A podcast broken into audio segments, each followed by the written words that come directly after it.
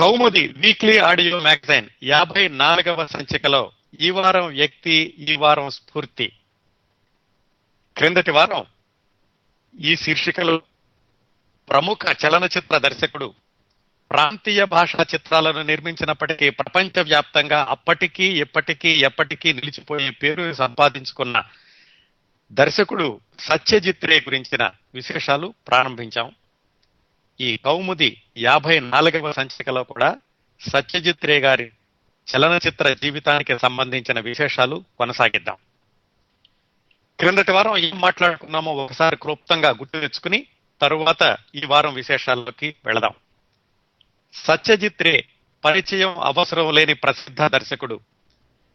బ్రతికి ఉన్న మరణించిన ప్రపంచవ్యాప్తంగా ఉన్న సినిమా దర్శకుల్ని తీసుకుంటే అత్యుత్తమమైన దర్శకులు వంద మంది పేర్లు చెప్పమంటే అన్ని కాలాల్లోనూ అన్ని దేశాల్లోనూ అన్ని భాషల్లోనూ సత్యజిత్ రే పేరు ఖచ్చితంగా దానిలో ఉంటుందని మనమే కాదండి. ప్రపంచవ్యాప్తంగా ఉన్న ప్రప ప్రసిద్ధ దర్శకులు అప్పటి వారు ఇప్పటి వారు కూడా చెప్పారు చెబుతున్నారు చెబుతూనే ఉంటారు. అంత సుప్రసిద్ధమైన సత్యజిత్ రే ఆయన జీవిత కాలంలో ముప్పై ఏడు సంవత్సరాల్లో ముప్పై ఆరు సినిమాలు దర్శకత్వం వహించారు. కొన్ని డాక్యుమెంటరీలు షార్ట్ ఫిల్మ్స్ కూడా ఉన్నాయి అనుకోండి సత్యజిత్ రే పంతొమ్మిది వందల ఇరవై ఒకటిలో కలకత్తాలో కళాకారుల కుటుంబంలో పుట్టారు. కళాకారులు అంటే సాహిత్యంలోనూ అలాగే చిత్రకళలోనూ ప్రవేశం ఉన్నటువంటి తాతగారు తండ్రి అలాంటి కుటుంబంలో పుట్టారు సత్యజిత్రే. తాతగారికి ఒక ప్రెస్ ఉండేది ఆయన పుస్తకాలు ప్రచురిస్తూ ఉండేవాళ్ళు ఒక మాసపత్రిక పిల్లల కోసం కూడా నడుపుతూ ఉండేవాళ్ళు. సత్యజిత్ రే గారి నాన్నగారికి కూడా వాళ్ళ తాతగారి నుంచి ఆ ప్రెస్ నడపడం అలాగే కథలు రాయడం సాహిత్యంలో కూడా ప్రవేశం ఉంది. అలాంటి కుటుంబంలో పుట్టిన సత్యజిత్ రేకి చిన్నప్పటి నుంచి కూడా సాహిత్యం అనే కంటే ఆయనకి చిత్రకళ మీద ఎక్కువగా ఆసక్తి వచ్చేది. అది కూడా పాశ్చాత్య చిత్రకళ. అలాగే సినిమాలంటే కూడా చాలా ఆసక్తి ఉండేది. ఆయన పుట్టిన రెండు సంవత్సరాలకే దురదృష్టవశాత్తు వాళ్ళ నాన్నగారు మరణించారు కలరాతోటి ఆ తర్వాత వాళ్ళ అమ్మగారు ఆయన కలిసి వాళ్ళ మేనమామ గారి ఇంటికి ఉమ్మడి కుటుంబంలో జీవించడం ప్రారంభించారు. సత్యజిత్ రే చదువుకునే రోజుల దగ్గర నుంచి కూడా ఆయనకి హాలీవుడ్ సినిమా విశేషాల గురించి అలాగే పాశ్చాత్య సంగీతం గురించి చాలా ఆసక్తి ఉండేది ఆ రెండు అభిరుచులు కూడా ఆయనతో క్రమంగా కాలేజీ వరకు కూడా పెంపొందుతూనే ఉన్నాయి.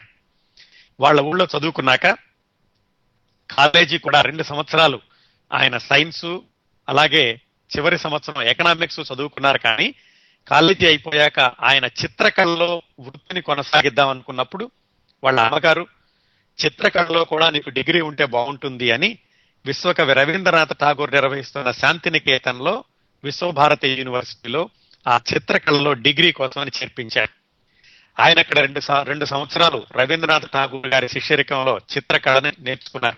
ఈయన సంవత్సరానికి రవీంద్రనాథ్ గారు మరణించారు అనుకోండి అయితే చివరికి రెండు సంవత్సరాలు ఉండి దానిలో డిగ్రీ పూర్తి చేయలేదు.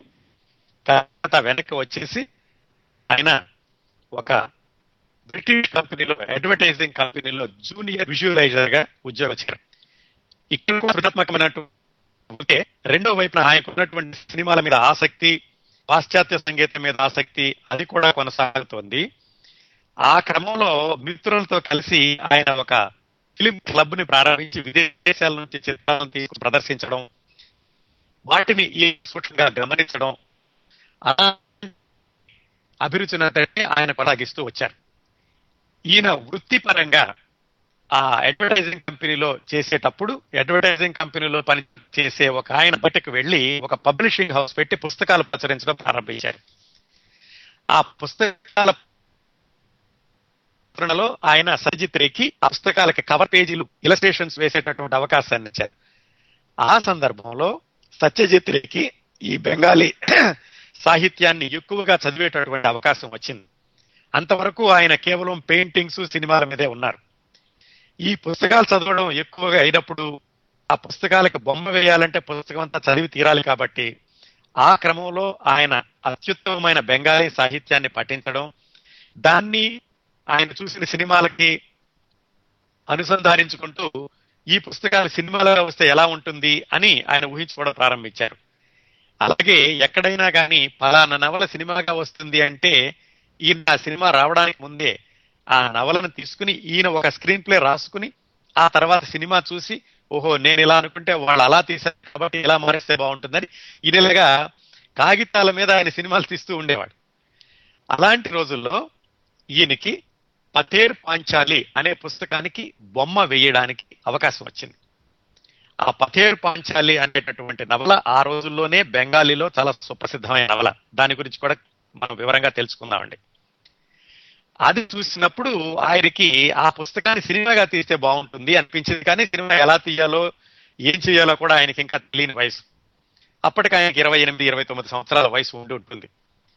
అదే రోజుల్లో జీన్ రెనాయర్ అని ఆయన ఒక ఫ్రెంచ్ డైరెక్టర్ తర్వాత హాలీవుడ్లో స్థిరపడ్డారు. అత్యుత్తమమైన దర్శకుడిగా పేరు తెచ్చుకున్నారు. ఆయన ఆయన తీయబోయే సినిమాకి లొకేషన్స్ వెతుక్కుంటూ కలకత్తా వచ్చినప్పుడు సత్యజిత్రే పరిచయం అయ్యారు.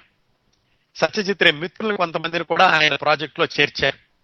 సత్యజిత్రే కూడా ఆ జిఎం రెనాయర్తో కలిసి పనిచేయాల్సినటువంటి సందర్భం కానీ సరిగ్గా అదే సమయంలో ఆయనకి ఆఫీసు పని మీద లండన్ వెళ్ళేటటువంటి అవకాశం రావడంతో ఈ జీన్ రెనాయర్ కలిసి పనిచేయలేదు ఆ లండన్ వెళ్ళేటప్పుడు లండన్లో ఉన్నప్పుడు లండన్ నుంచి వచ్చేటప్పుడు కూడా ఆయన ఏం చేశారంటే ఆ పథేర్ పాంచాలి నవల్ని స్క్రిప్ట్ లాగా రాసుకున్నారు.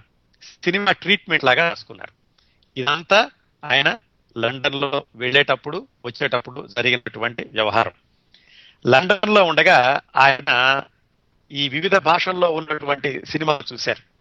ఆ సినిమాలు చూసినప్పుడు ఈయనకి ధైర్యం వచ్చింది. సినిమాని వాస్తవికంగా చేయొచ్చు. సినిమాని నాటకీయంగా నడపాల్సిన అవసరం లేదు. అలాగే సినిమాని స్టూడియోలో మాత్రమే తీయాల్సినటువంటి రూలు ఏమీ లేదు. నిజమైనటువంటి పరిసరాల్లో నిజమైనటువంటి వ్యక్తుల్లో వాస్తవిక జీవితాన్ని ప్రతిబింబించేలాగా సినిమా తీస్తే ప్రేక్షకులకి నచ్చుతుంది దానిలో జీవం ఉంటుంది అన్న భావం స్థిరపడింది ఈయన లండన్లో వివిధ భాషల చిత్రాలు చూసినప్పుడు. ఆ అనుభవంతో ఆయన వెనక్కి వచ్చారు. ఇదండి.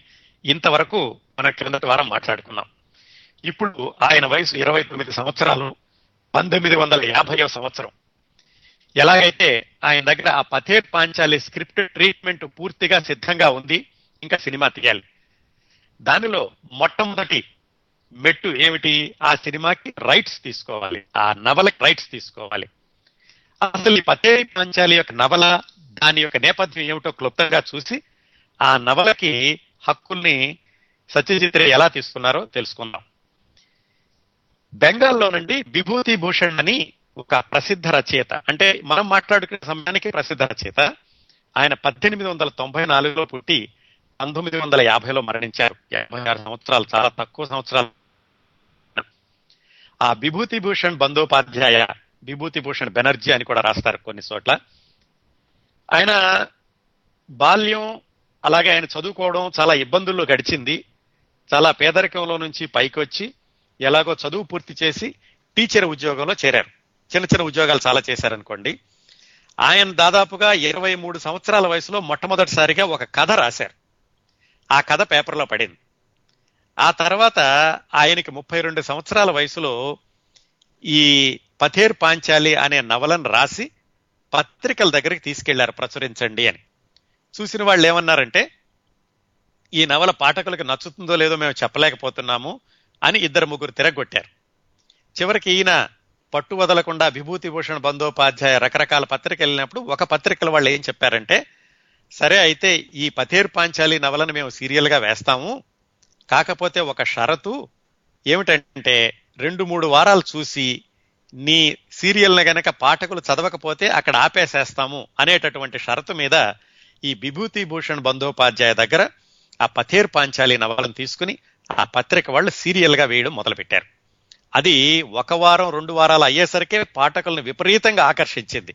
ఇంకా ఆ పత్రిక వాళ్ళు దాన్ని ఆపుదామన్న ఆలోచన కూడా వాళ్ళు ఎప్పుడో విరమించుకుని ఆ సీరియల్ని కొనసాగించారు. ఆ విధంగా పంతొమ్మిది వందల ముప్పై ప్రాంతాల్లో ఈ పథేర్ పాంచాలి అనే నవల బెంగాలీ పత్రికలో పత్రికలో సీరియల్గా రావడం పాఠకుల్ని విశేషంగా ఆకర్షించడం జరిగింది. అప్పుడే ఈ విభూతిభూషణ్ బందోపాధ్యాయకి శరత్ బాబుకు వచ్చినంత పేరు వచ్చింది. శరత్ చంద్ర ఇంకో ప్రఖ్యాత బెంగాలీ రచయిత మీ అందరికీ తెలుసు. మన తెలుగు దేవదాస్ సినిమా చెప్తే తేలిగ్గా గుర్తొస్తుంది. ఆయన ఇప్పుడు మాట్లా మనం మాట్లాడుకుంటున్నటువంటి సంవత్సరాలకి ప్రసిద్ధమైనటువంటి బెంగాలీ రచయిత చాలా నవలలు రాశారు.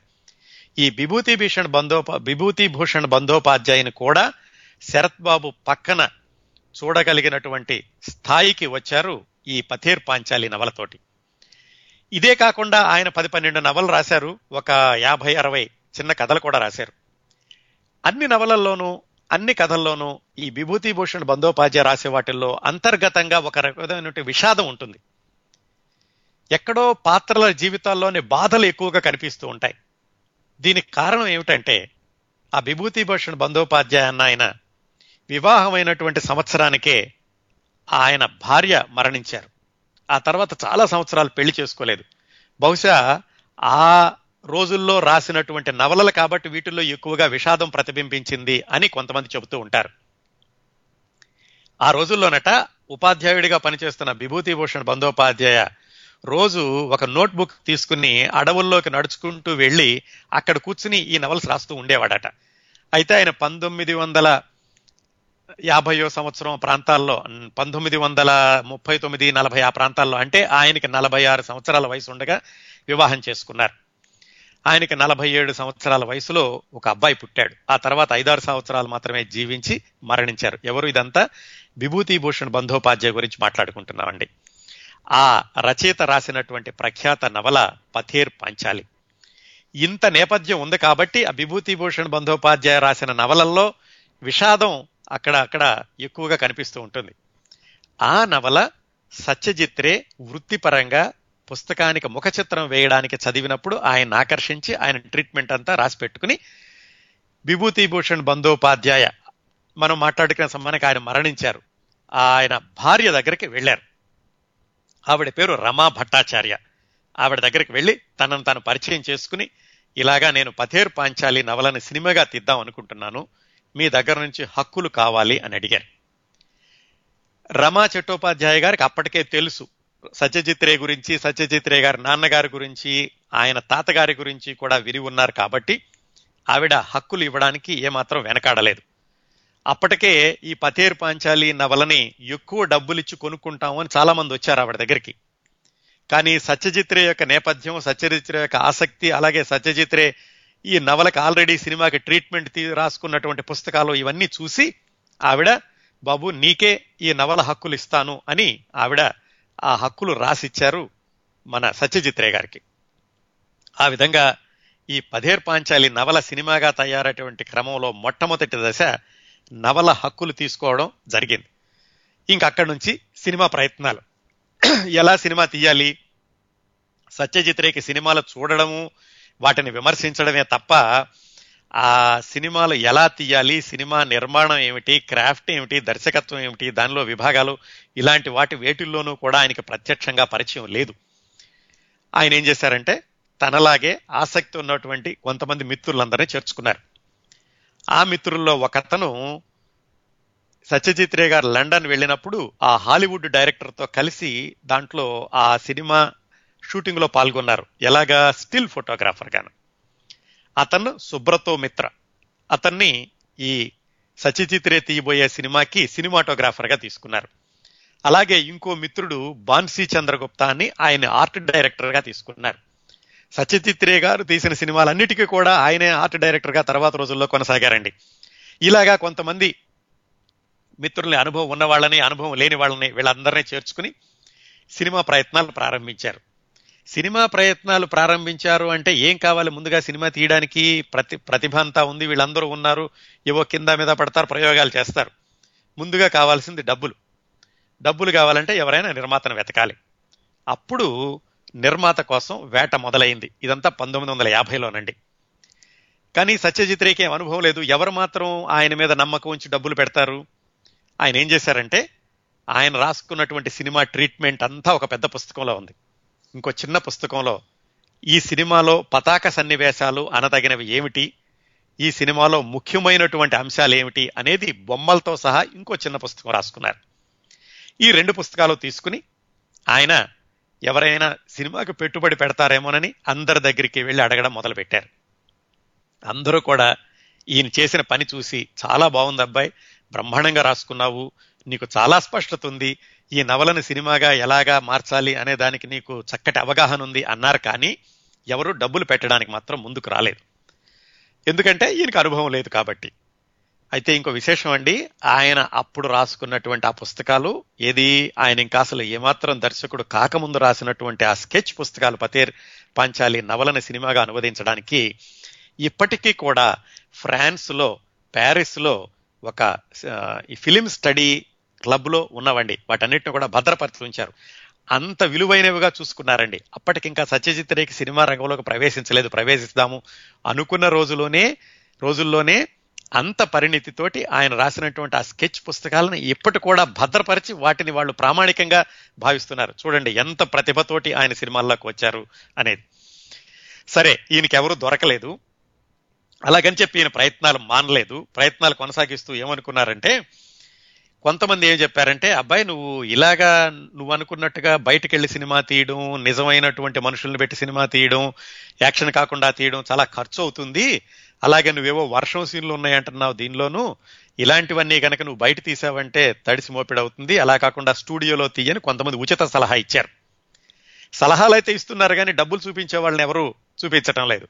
అప్పుడు ఈయన ఏమనుకున్నారంటే ఇలా కాదు వీళ్ళేదో అంటున్నారు కదా బయట తీయడం కుదరదు నిజంగా వర్షంలో తీయడం కుదరదు అని సరే చూద్దాం ప్రయోగం చేసి అని సినిమా కంటే ముందుగా సిక్స్టీన్ ఎంఎం కెమెరా మామూలుగా సినిమా అయితే థర్టీ ఫైవ్ ఎంఎం కదా సిక్స్టీన్ ఎంఎం కెమెరా ఒకటి తీసుకుని దాంతో నిజంగా వర్షం వచ్చినప్పుడు బయటకు వెళ్ళి షూటింగ్ చేశాడు. చేసి ఆ ఫిలిం చూసుకున్నారు. దాంతో ఆయనకు నమ్మకం వచ్చింది. లేదు నిజంగానే మనం నిజంగా వర్షం వచ్చేటప్పుడు తీయొచ్చు స్టూడియోలో దాన్ని కృత్రిమంగా తీయాల్సిన అవసరం లేదు అని నిర్ధారించుకున్నారు.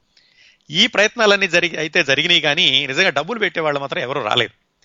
ఇట్లా ఆయన సినిమా తీద్దామనుకుని అన్నీ సమకూర్చుకుని నిర్మాత దొరక్క దాదాపుగా రెండు సంవత్సరాలు గడిచినాయండి.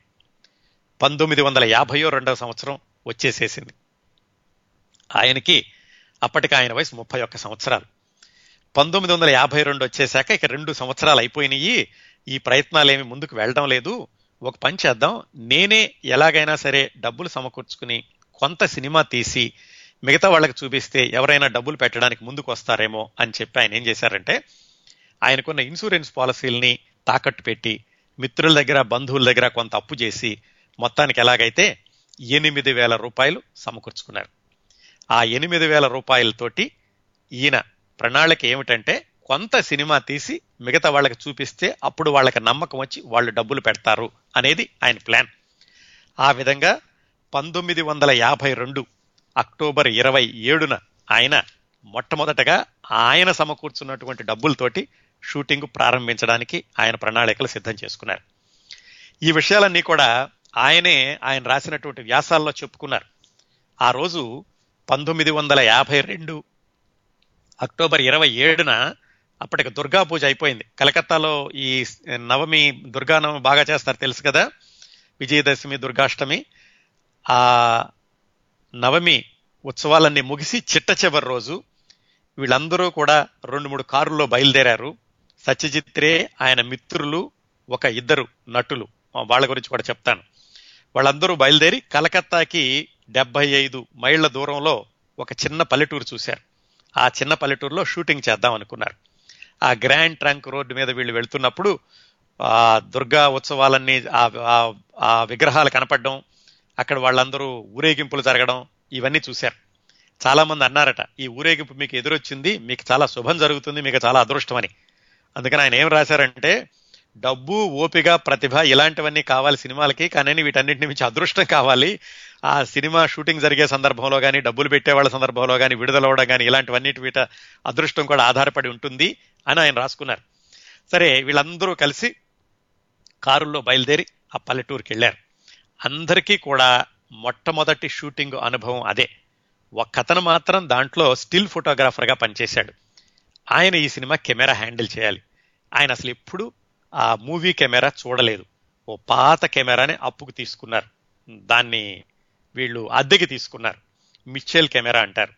దాన్ని తీసుకుని ఏమాత్రం అనుభవం లేని సినిమాగ్రాఫర్ సినిమాటోగ్రాఫర్ని తీసుకుని ఆ పల్లెటూరుకి వెళ్ళారు.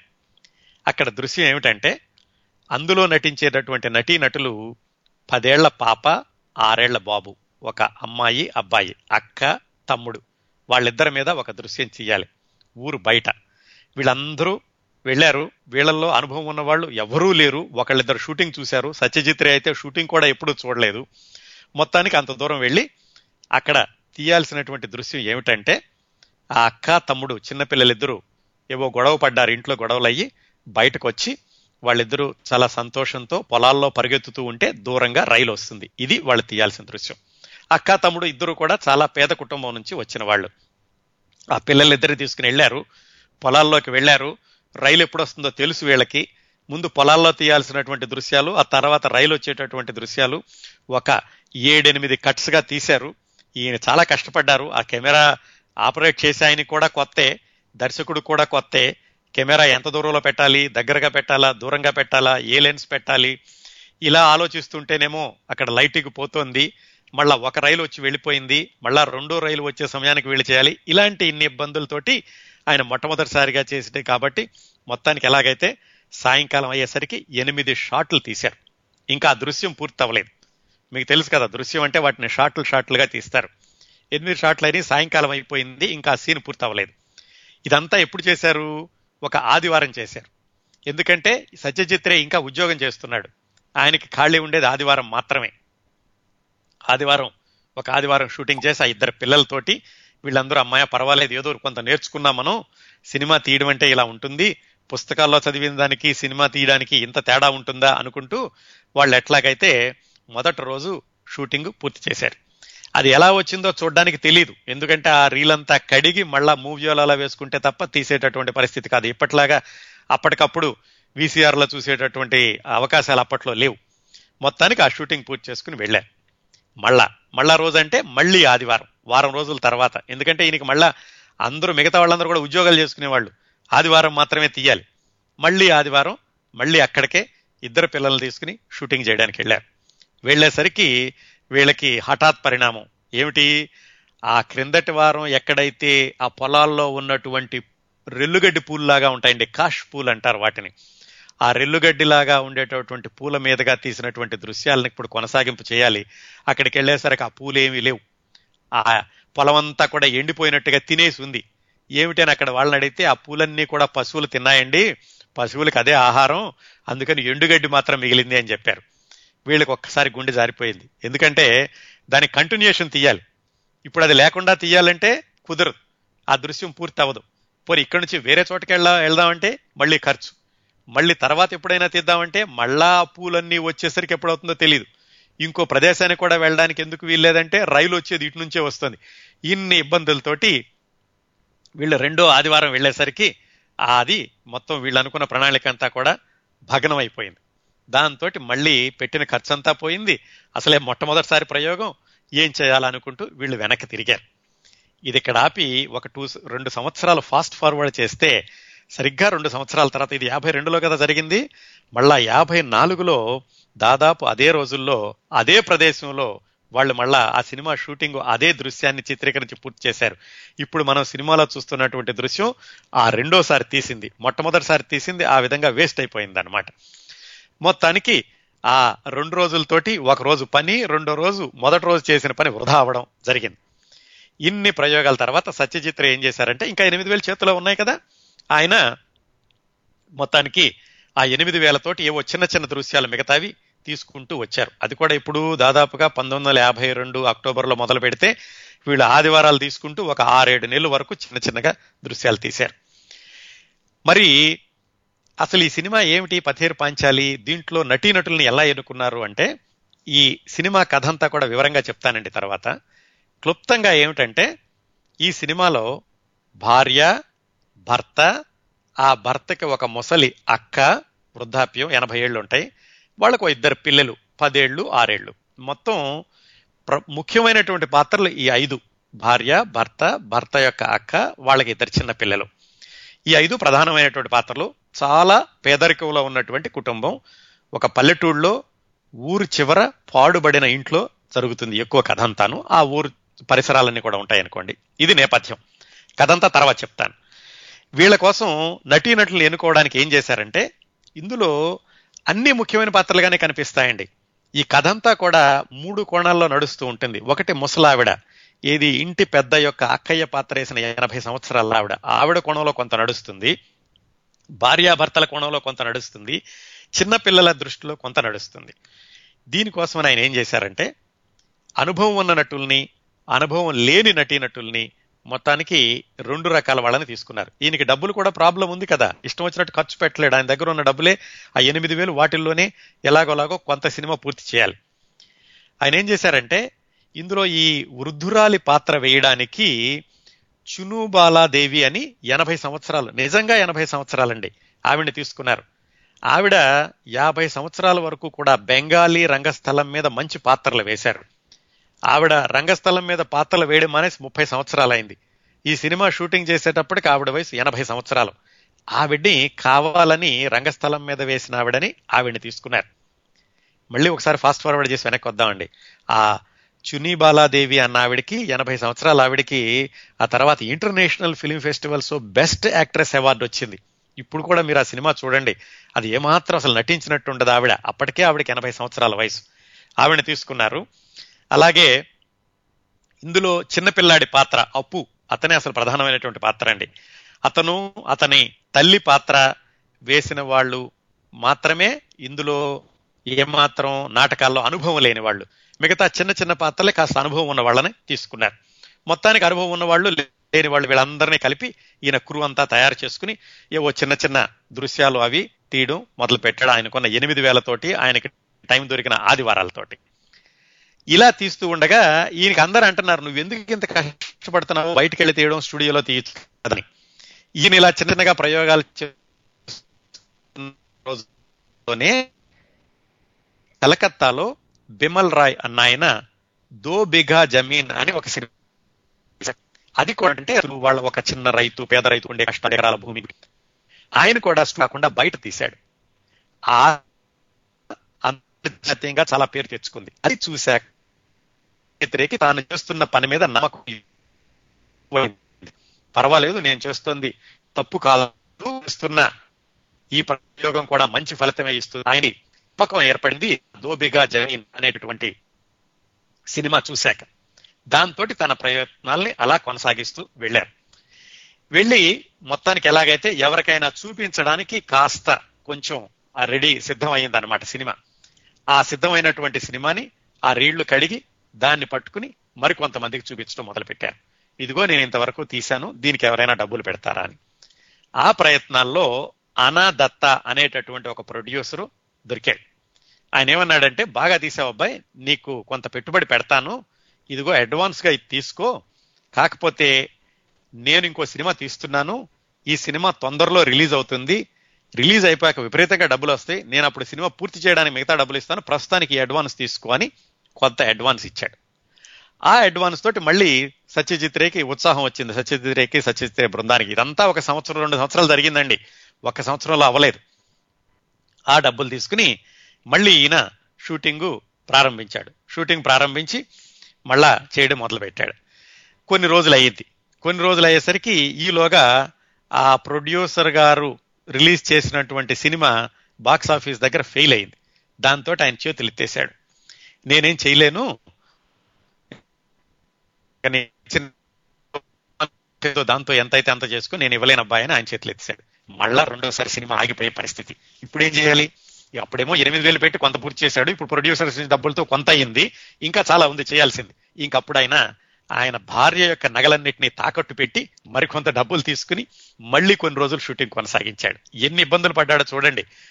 మొట్టమొదటి సినిమాతోటే పన్నెండు అంతర్జాతీయ అవార్డులు తెచ్చుకున్న సత్యజిత్రే తన మొట్టమొదటి సినిమా పూర్తి చేయడానికి ఐదు సంవత్సరాలు పడిన కష్టంలో ఇన్ని దశలు ఉన్నాయండి సరే ఆ సినిమా మరికొంతకాలం ఆయన భార్య నగలు తాకట్టు పెట్టగా వచ్చిన డబ్బులతోటి మరికొంతకాలం కొనసాగించాడు. మళ్ళీ అవి అయిపోయినాయి. మళ్ళా మూడోసారి అయిపోయింది సినిమా. ఇప్పుడు ఏం చేయాలి? ఎవరో ఏం చెప్పారంటే గవర్నమెంట్ని అడుగు గవర్నమెంట్ సహాయం చేస్తే కనుక సినిమా పూర్తి చేయొచ్చు అని. ఆ బెంగాల్ గవర్నమెంట్ దగ్గరికి వెళ్ళడానికి ముందుగా ఏదో గవర్నమెంట్ ఆఫీసర్ల దగ్గరికి వెళ్ళారు. ఆఫీసర్లు ఏం చెప్పారంటే ఒక పని చేస్తే కనుక మీ సినిమాకి పెట్టుబడి పెట్టడానికి మేము సిఫార్సు చేస్తాము. మా గవర్నమెంట్ చేసేటటువంటి పనులన్నిటి మీద ఒక డాక్యుమెంటరీ లాగా తీసి దాని సినిమాకి ముందు సినిమాకి ముందు తర్వాత దాన్ని జత చేర్చు అలాగైతే డబ్బులు ఇస్తామన్నారు. ఈయన అనుకున్నటువంటి ఆశయం అంతా పోతుంది. అదంతా పెడితే కనుక అదేదో గవర్నమెంట్ ప్రోగ్రామ్ అవుతుంది కానీ ఈ సినిమాకు ఉన్నటువంటి ప్రాధాన్యత ఉండదు. అందుకని ఆయన దానికి ఒప్పుకోలేదు. మొత్తానికి ఎవరో ఏం చెప్పారంటే నువ్వు ఇలాగ ఈ ఆఫీసర్ల దగ్గర కాదు సారీ మనం చీఫ్ మినిస్టర్ దగ్గరికి వెళ్ళి అడుగుదామని ఈ సత్యజిత్ రే దగ్గర పనిచేస్తున్న ప్రొడక్షన్ మేనేజర్ అనిల్ చౌదరి అనే ఆయన ఈయనకి సలహా ఇచ్చాడు. ఎలాగో కష్టపడి అప్పటి chief minister Bengal chief minister B C Roy ఆయన దగ్గరికి వెళ్ళారు. ఆయన సత్యజిత్ రే అప్పటి వరకు తీసినటువంటి ఆ సినిమా భాగం వరకు చూసి ఆయన బాగా నచ్చింది. సరే అయితే నేను పెట్టుబడి పెడతాను గవర్నమెంట్ తరఫున. ఇది గవర్నమెంట్ ప్రొడ్యూస్ చేసినట్టుగా ఉంటుంది అని ఆయన ఏం చెప్పారంటే నేను డబ్బులైతే ఇస్తాను కానీ ఇవి ఇన్స్టాల్మెంట్స్ లాగా ఇస్తాము. అన్ని డబ్బులు ఒకసారి మీకు ఇవ్వలేము.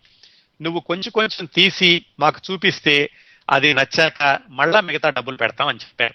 సరే ఇప్పటికే ఆయన ప్రయత్నాలు ప్రారంభించి రెండేళ్ళు అయింది. అసలు సినిమా తీద్దాం అనుకుని నాలుగేళ్ళు అయింది. సరే అని గవర్నమెంట్ పెట్టిన షరతులన్నిటికీ కూడా ఒప్పుకుని ఆయన అక్కడి నుంచి ఆ సినిమా యొక్క షూటింగ్ కొనసాగించారు. పతేరు పాంచాలి. అందుకే ఇప్పటికి కూడా పతేరు పాంచాలి సినిమా చూస్తే మీకు production West Bengal Bengal government అని ఉంటుందండి దాంట్లో. ఆ విధంగా ఇన్ని కష్టాలు పడ్డారు ఆయన. పడి మళ్ళీ గవర్నమెంట్ ఇచ్చేటటువంటి డబ్బులతో షూటింగ్ ప్రారంభించడానికి కూడా ఒక ఇబ్బంది ఏమిటంటే అది కంటిన్యూస్గా తీయడానికి వీల్లేదు. కొంతకాలం తీశాక దాన్ని ప్రభుత్వానికి చూపించాక వాళ్ళు మళ్ళీ నెక్స్ట్ ఇన్స్టాల్మెంట్ అప్రూవ్ చేశాక అప్పుడు తీయాలి. ఈ విధంగా ఏమయ్యేదంటే కొన్నాళ్ళు షూటింగ్ చేయడం మళ్ళీ ఒక నెల రోజులు ఆగడం మళ్ళీ షూటింగ్ చేయడం మళ్ళీ నెల రోజులు ఆగడం ఇలాగా జరిగిందండి అదంతా. మొత్తానికి సినిమా పంతొమ్మిది వందల యాభై నాలుగు చిట్ట చివరకు వచ్చేసరికి ఒక రూపానికి వచ్చింది. ఇంకా పూర్తి అవ్వలేదు. ఆ సందర్భంలో ఏం జరిగిందంటే న్యూయార్క్ నుంచి మన్రో వీలర్ అనే ఆయన కలకత్తాకి వెళ్ళాడు. ఆయన మ్యూజియం ఆఫ్ మోడర్న్ ఆర్ట్ అనేటటువంటి సంస్థకి ఆయన రిప్రజెంటేటివ్ ఏది న్యూయార్క్లో ఉన్నటువంటి సంస్థకి. ఆయన ఏదో ఒక ఎగ్జిబిషన్ పెడుతూ ఆర్ట్ ఎగ్జిబిషన్ ఇండియాలో ఉన్నటువంటి ఆర్ట్స్ కూడా తీసుకుందాము అని కలకత్తా వెళ్ళారు. మరి సత్యజిత్ రే కూడా అప్పటికే ఈ చిత్రలేఖనం వీటిల్లో ఉన్నాడు కదా ఆయనకి న్యూయార్క్ నుంచి ఈయన వచ్చాడని తెలుసుకుని మన్రో వీళ్ళని కలుసుకున్నాడు సత్యజిత్ రే. కలుసుకుని ఆర్ట్ ఆ విషయాలు మాట్లాడాక మాటల సందర్భంలో ఈయన చెప్పాడు నేను ఇలా ఒక సినిమా తీస్తున్నాను చాలా వరకు వచ్చింది కాకపోతే ఇంకా పూర్తి అవ్వలేదు అని అప్పటి వరకు అయినంత వరకు సినిమాని ఆ మన్రో వేరకు చూపించాడు. ఆయన సినిమాకి సంబంధించిన వ్యక్తి కాదు ఆయన మోడర్న్ మ్యూజియం ఆఫ్ మోడర్న్ ఆర్ట్కి సంబంధించిన వ్యక్తి కానీ సినిమాల మీద కూడా ఆయనకు ఆసక్తి ఉంది. అప్పటి వరకు అయినటువంటి ఆ పతీర్ పాంచాలి మొక్క చూశాక ఆ మన్రో వీలర్కి చాలా ఆసక్తి ఏర్పడింది.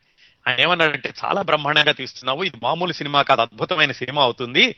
అయితే నువ్వు ఒక పని చెయ్యి సినిమా పూర్తయ్యాక నాకు తెలియచేయి ఆ సినిమా ప్రింట్ని నేను న్యూయార్క్లో ప్రీమియర్ షో వేయిస్తాను. అక్కడ ఉన్నటువంటి విమర్శకులందరూ చూస్తారు అని చెప్పారు.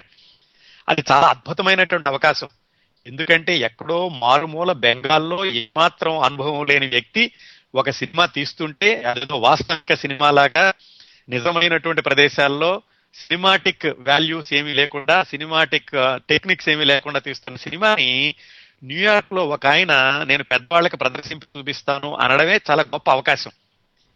సత్యజిత్ ఇంకా ఉత్సాహం వచ్చింది. అతను కూడా చూసి మెచ్చుకున్నాడంటే. మొత్తానికి ఎలాగైతే ఈ గవర్నమెంట్ నిబంధనలతోటి ఆయన కొనసాగించడం మొదలు పెట్టాడు పంతొమ్మిది వందల యాభై ఐదో సంవత్సరం వచ్చింది.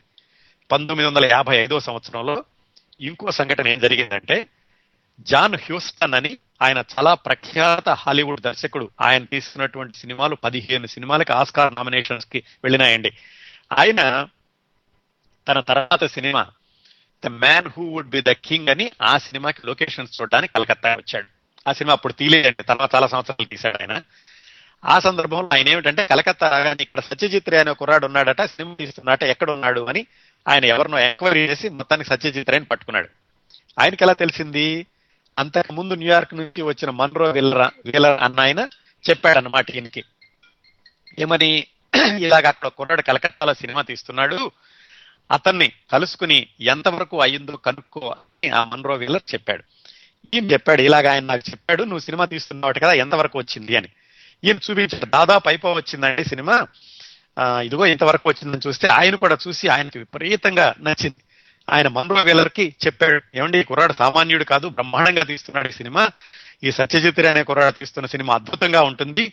మీరు న్యూయార్క్లో ప్రీమియర్ వేయిస్తానని కుర్రాడికి సహాయం చేయడం చాలా మంచి పని చేశారు అని అతను మరి మంచిగా చెప్పాడు ఈ మన్రో వీలర్కి. ఇది సత్యజిత్ రేకి మరింత ఉత్సాహాన్ని మరింత నమ్మకాన్ని ఇచ్చింది. మొత్తానికి ఏం చెప్పాడంటే ఆ మన్రో వీలర్ ఈ జాన్ హ్యూస్టన్ ద్వారా తెలుసుకుని సరే అబ్బాయి నువ్వు తొందరగా సినిమా పూర్తి చేసేసి ఫలానా రోజులోగా నాకు పంపిస్తే నేను ఇక్కడ ప్రీమియర్ షో వేయిస్తాను న్యూయార్క్లో అని చెప్పాడు.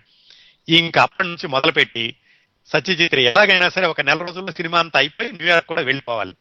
అప్పటి వరకు సినిమా షూటింగ్ అయింది కానీ ఇంకా నేపథ్య సంగీతం సంగీతం ఏం అనుకోలేదు.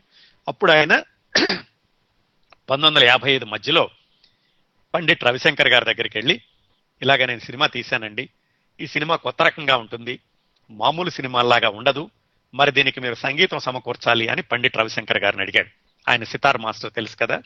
ఆయన ఈ సినిమా చూసి చాలా ఇంప్రెస్ అయ్యి సరే అబ్బాయి నేనైతే ప్రోగ్రామ్స్ హడావిడిలో ఉన్నాను నాకు అసలు అస్సలు ఖాళీ దొరకదు కానీ నీ సినిమా చూశాక నీకు ఎట్టి పరిస్థితుల్లో నీకు సహాయం చేయాలనిపిస్తోంది అని ఆయన ఏకధాటిగా పదకొండు గంటల పాటు ఆ సినిమాకి నేపథ్య సంగీతం అందించారు. పదకొండు గంటల పాటు ఆయన సితార్తో నేపథ్య సంగీతం అందించారు ఇంకా సినిమా పూర్తి అవ్వలేదు సినిమా నేపథ్య సంగీతం. ఈలోగా ఆయనకి అవసరం ఉండి ఆయన వెళ్ళిపోయారు పండిట్ రవిశంకర్. ఇంకేం చేస్తారు వీళ్ళు? మిగతా భాగానికి సత్యజిత్ రే వీళ్ళ ఫ్రెండ్స్ వీళ్ళే కూర్చుని సితార్తోటి మరికొన్ని వాయిద్యాలతోటి మిగతా నేపథ్య సంగీతాన్ని కూడా పూర్తి చేశారు. ఆ విధంగా షూటింగ్ అయింది నేపథ్య సంగీతం అయ్యింది. ఇప్పుడు ఇంకా ఎడిటింగ్ చేయాలి ప్రాసెస్ చేయాలి దాన్ని న్యూయార్క్కి పంపించాలి. ఆయన పదకొండు రోజులు రాత్రి పగలు కూర్చుని మొత్తానికి సినిమా అంతటిని ఎడిటింగ్ చేసి ట్రిమ్మింగ్ చేసి ఒక షేప్కి తీసుకొచ్చి దాన్ని న్యూయార్క్కి పంపించారు. అయితే దానికి సబ్ టైటిల్స్ వేయలేదు. ఎందుకంటే సబ్ టైటిల్స్ వేయడానికి డబ్బులు లేవు సమయం లేదు. ఇంకా తప్పనిసరి దాన్ని వెంటనే న్యూయార్క్ పంపించేశారు. ఇంకా అది భారతదేశంలో విడుదల అవ్వలేదు. న్యూయార్క్ వెళ్ళాక ఒక పది రోజులకి ఆయన వెంటనే ఫోన్ చేసి సత్యజిత్ రేకి చెప్పాడు. అద్భుతంగా ఉంది అబ్బాయి నీ సినిమా. ఇక్కడ చూసిన వాళ్ళందరూ కూడా విపరీతంగా మెచ్చుకుంటున్నారు. నువ్వు ఒక అద్భుతమైనటువంటి దర్శకుడిగా రూపొందుతావు. ప్రపంచ ప్రఖ్యాత దర్శకుడు అవుతావు అని ఆ మన్రో వీలర్ అన్న ఆయన అప్పుడే జోస్యం చెప్పాడు. ఇంకా అది భారతదేశంలో రిలీజ్ అవ్వకముందే న్యూయార్క్లో విమర్శకులు చూశారనమాట ఇది దానికి ఇంకా ఇంగ్లీష్ సబ్ టైటిల్స్ కూడా లేవు. బెంగాలీ భాషలోనే ఉంది. అయినా కానీ వాళ్ళకి నచ్చిందంటే చూడండి మరి దాంట్లో ఎంత ఆత్మ ఎంత ఇంటెన్సిటీ ఉండి ఉంటుందో. ఇప్పటికి చూసినా కూడా మీకు తెలుస్తుందండి. ఇంకా ఈ సినిమా కథ దానిలోని హైలైట్స్ తర్వాత చెప్తాను. ఆ విధంగా న్యూయార్క్ నుంచి ఈయనకి ఫీడ్బ్యాక్ వచ్చాక ఈయనకి మరింత ఆత్మవిశ్వాసం పెరిగింది. మొత్తానికి అది ప్రభుత్వం తీసినటువంటి సినిమా కదా. అందుకని విడుదలకేమి అడ్డంకులు లేకుండా విడుదల అయ్యింది ఆ సినిమాకి పబ్లిసిటీ కోసం హోర్డింగ్స్ ఆయనే వేసుకున్నాడు. ఎందుకంటే ఆయన స్వతహాగా చిత్రకారుడు కదా సత్యజిత్రే. ఆయనే ఎనిమిది ఫీట్లు హైటు ఇరవై ఫీట్లు వెడల్పు ఉండేలాగా పెద్ద పెద్ద హోర్డింగ్స్ ఒక ఐదారు ఆయనే వేసి వాటిని పబ్లిసిటీకి వాడాడు. ఆ హోర్డింగ్స్ ఎలా ఉండేదంటే ఈ సినిమాలో ఒక అక్క తమ్ముడు చిన్నపిల్లలు ఉంటారనుకున్నాం కదా వాళ్ళిద్దరూ పరిగెత్తుతూ ఉంటే పైన మేఘాలు ముసురుకుంటూ ఉంటాయి అంతే. థేర్ పంచాలి అలాంటి సింపుల్ వాటితోటి అందరినీ ఆకర్షించేలాగా హోర్డింగ్స్ కలకత్తాలో పెట్టారు. కలకత్తాలో థియేటర్లో విడుదల చేశారు. అయితే ఆరు వారాలకు మాత్రమే మాట్లాడుకున్నారు. ఎన్ని రోజులు ఆడుతుందో లేదో తెలియదు ఈ సినిమా. మొత్తానికి మొదటి వారం ఒక మోస్తరుగా ఆడింది రెండో వారం మరికొంతమంది చూశారు. మూడో వారం నుంచి చక్కటి పేరు వచ్చింది. అందరూ కూడా ఏదో కొత్త రకంగా ఉంది సినిమా. మనం ఇప్పటి వరకు చూస్తున్నటువంటి జానపదాలు పౌరాణికాలు మెలో డ్రామా లేకపోతే కుటుంబంలో ఉన్నటువంటి బాధలు కష్టాలు ఇవి కాదు. ఇదేదో కొత్తగా కనిపిస్తోంది. దీనిలో జీవితం కనిపిస్తోంది. దీనిలో నటన కనిపించటం లేదు అని అందరికీ తెలిసింది. తెలిసి అందరూ కూడా విపరీతంగా చూడడం మొదలుపెట్టారు. ఆరు వారాలు కూడా హౌస్ఫుల్ అని చెప్పలేం కానీ చక్కటి పేరు తెచ్చుకుంది. అన్ని చోట్ల బ్రహ్మాండంగా ఆడడం మొదలుపడింది. అయితే ఒక థియేటర్ని మంచి థియేటర్ని వీళ్ళు ఆరు వారాలకు మాత్రమే మాట్లాడుకున్నారు. ఆ సిటీ మధ్యలో ఉన్నటువంటి థియేటర్ని ఆరు వారాల తర్వాత తీసేసేయాలి ఒప్పందం ప్రకారం. కానీ సినిమా బ్రహ్మాండంగా ఆడుతుంది. మరి వేరే సినిమాకి ఒప్పందం చేసుకున్నారు కాబట్టి థియేటర్ వాళ్ళు తీసేసేసి వేరే థియేటర్లో వేసుకోమని చెప్పారు. సరే పరిస్థితి కాబట్టి సత్యజిత్ రే కూడా అక్కడ తీసేసి వేరే థియేటర్లో వేయడానికి ఆయన ప్రయత్నాలు చేశారు. సరిగ్గా ఆరు వారాలు అయిపోయి రేపు పొద్దున్నే తీసేసి వేరే థియేటర్లో వేయాలి అన్నప్పుడు ఆ రోజున అంటే ఇవాళతో అయిపోయి రేపు పొద్దున్నే మొదలవుతుందంటే ఆ మర్నాడు పొద్దున్నే సత్యజిత్ రే ఇంటికి ఒక ఆయన వచ్చి తలుపు కొట్టాడు. తలుపు కొట్టి బాబు నువ్వేనా సత్యజిత్రే అని అడిగాడు. ఈయన ఆశ్చర్యపోయాడు. ఎవరైనా పెద్ద ఆయన ఎప్పుడు చూడలేదు ఇలా నన్ను వెతుక్కుంటూ వచ్చాడంటే బాబు నా పేరు ఎస్ఎస్ వాసన్ అంటారు. నేను మద్రాసు నుంచి వచ్చాను. జమినీ వాసన్ అని కూడా అంటారు నన్ను. నా సినిమానే ఆ థియేటర్లో ఆడుతోంది. నా సినిమా కోసమే నీ సినిమాని తీసేశారు. రాత్రి కావాలని నీ సినిమా చూశాను. ఇలాంటి సినిమా అని తెలిస్తే కనుక నేను అసలు నా సినిమా విడుదల చేసి ఉండేవాడిని కాను. ఇలాంటి అద్భుతమైన సినిమా తీసినందుకు నీకు హ్యాట్స్ ఆఫ్ అని ఆ జమినీ వాసన్ ప్రత్యేకంగా సత్యజిత్ రే ఇంటికి వెళ్ళి మరీ అభినందించాడు. అప్పటికి జమినీ వాసన్ అంటే సాధారణమైన వ్యక్తి కాదండి. దక్షిణ భారత చలనచిత్ర రంగంలో ఆయన అద్భుతమైన పేరు తెచ్చుకున్నాడు అప్పటికే. చంద్రలేఖ అలాంటి అద్భుతమైన సినిమాలు తీసి ప్రఖ్యాతమైన పేరు తెచ్చుకున్నటువంటి ఎస్ఎస్ వాసన్ ప్రత్యేకంగా సత్యజిత్రేద ఇంటికి వెళ్ళి కుర్రవాడు సత్యజిత్రే అప్పటికి ముప్పై నాలుగేళ్ళు ఉంటాయి ఆయన్ని ప్రత్యక్షంగా అభినందించాడు. అంతగా ఆకట్టుకుంది ఆయన్ని ఆ పతేర్ పాంచాలి సినిమా. అది అయ్యింది అది అయ్యాక ఆ వేరే థియేటర్లో ఆడింది. కొన్ని రోజులు అయ్యాక ఇది గవర్నమెంట్ తీసిన సినిమా కదా. ఆ బీసీ రాయ్ అన్న ఆయన అంటే చీఫ్ మినిస్టరు ఏం చేశాడంటే ప్రత్యేకంగా జవహర్ లాల్ నెహ్రూ గారిని పిలిపించి అప్పటి ప్రైమ్ మినిస్టర్ ఆయనకి చూపించాడు ఈ సినిమాని. ఆయనకు కూడా ఈ సినిమా చూడగానే విపరీతంగా నచ్చింది. ఆయన ఏమన్నారంటే ఈ సినిమాని ప్రత్యేకంగా మనం తప్పనిసరిగా అంతర్జాతీయ చిత్రోత్సవాలకు పంపించాలి అని ఆయన ప్రభుత్వానికి సిఫార్సు చేశారు. అయితే ఏమిటి? వాటిల్లో కూడా చాలా రాజకీయాలు ఉంటాయి అంతర్జాతీయ పోటీలకు పంపించాలంటే బోల్డని సినిమాలు పోటీ పడుతూ ఉంటాయి. అలాంటి పోటీ పడే సందర్భంలో మరి సత్యజిత్ రే సినిమా అంతర్జాతీయ పోటీలకు పంపించాలి అంటే అది ప్రభుత్వం పూనుకుంటే కానీ అయ్యే పని కాదు. జవహర్లాల్ నెహ్రూ మిగతా వాళ్ళ మాటలన్నీ పక్కన పెట్టేసి ఎట్టి పరిస్థితుల్లో ఈ సినిమా వెళ్ళి తీరాలి అని ఆ పథేర్ పాంచాలిని వెనీస్లో జరుగుతున్నటువంటి అంతర్జాతీయ ఫిలిం ఫెస్టివల్కి పంపించారు. ఆ ఫిలిం ఫెస్టివల్కి పంపించాక ఏమైంది? అక్కడ ఒకరోజు ప్రదర్శించారు. అది అర్ధరాత్రి. అప్పటికేమో జడ్జీలు చాలా మంది వెళ్ళిపోయారు. జడ్జీలు ఎవరో ఇద్దరు ముగ్గురు చూశారు. ఈ సత్యజిత్ రే సినిమా అభిమానులందరూ కలిసి ఇలా కాదు జడ్జీలందరూ ఉండగా మళ్ళీ ఎలాగైనా సరే ఈ సినిమాని ప్రదర్శించి తీరాలి అని కేన్స్ ఫెస్టివల్లో మళ్ళీ ప్రదర్శింపచేశారు. అప్పుడు జడ్జీలందరూ ఉన్నారు. దాంతో వాళ్ళు దానికి ఉత్తమమైనటువంటి చిత్రంగా బహుమతి ఇవ్వడమే కాకుండా దానిలో ఉన్నటువంటి ఆ ముసలావిడికి కూడా ఆ వృద్ధపాత్ర ధరించిన ఆవిడకి కూడా బహుమతి ఇచ్చారు. అది ఒకటే కాదండి. ఆ తర్వాత అనేక అంతర్జాతీయ పోటీల్లో బహుమతులు గెలుచుకుంది. దాదాపుగా పన్నెండు బహుమతులు గెలుచుకుంది. ఆ మొట్టమొదటి సినిమా చూసినప్పుడే మిగతా దేశాల్లోని ప్రఖ్యాత దర్శకులు కూడా ఒక అద్భుతమైనటువంటి దర్శకుడు ప్రపంచ చలనచిత్ర రంగం మీద ఉదయించాడు అని సత్యజిత్ రేని విపరీతంగా ప్రశంసించారు. అది వరల్డ్ క్లాస్ డైరెక్టర్ వచ్చాడని వాళ్ళందరూ చెప్పారు. ఆ విధంగా పంచాలి భారతదేశంలోనూ విదేశాల్లోనూ కూడా మొట్టమొదటిసారే అత్యద్భుతమైన పేరు తెచ్చుకుంది. ఈ పేరు తెచ్చుకున్నాక ఇంకా సత్యజిత్రే ఉద్యోగం మానేసేసి సినిమాల్లో కొనసాగడానికి నిశ్చయించుకున్నారు. సరే ఇంత చెప్పాం కదా. అసలు ఏమిటి ఈ సినిమాలో ఏముంది? పథేర్ పాంచాలి సినిమాలో ఆయన ఐదు సంవత్సరాలు తీశాడు అన్ని కష్టాలు పడ్డాడు. తీరా చూస్తే అందులో ఐదుగురే ముఖ్యమైనటువంటి పాత్రలు అది చాలా పేదరికంలో ఉన్నటువంటి ఒక కుటుంబానికి సంబంధించిన ఊరు చివర పాడుపడిన ఇంట్లో జరిగే కథ. కనీసం సబ్ టైటిల్స్ కూడా లేకుండా మరి మిగతా వాళ్ళందరినీ కూడా ఎలా ఆకర్షించింది? అమెరికాలోనండి అది ముప్పై ఆరు వారాలు నడిచింది. ఇంత అద్భుతమైన సినిమాలో ఏముంది? దీనిలో ఆత్మ ఏమిటి? దీనిలో మానవత ఏమిటి? దీనిలో వాస్తవికత ఏమిటి? ఇప్పటికి చూసినా కానీ ఆ సినిమా ఏమాత్రం కొంచెమైనా సరే సెన్సిటివిటీ ఉన్నటువంటి హృదయాల్ని కరిగించి తీరుతుంది. ఆ సినిమాలో ఉన్నటువంటి అద్భుతం ఏమిటి? ఆ సినిమా ప్రత్యేకత ఆ సినిమా కథ పాత్రలు ఇంకా షూటింగ్ సందర్భంలో జరిగినటువంటి విశేషాలు ఆ సినిమా నుంచి సత్యజిత్ రే నేర్చుకున్న పాఠాలు.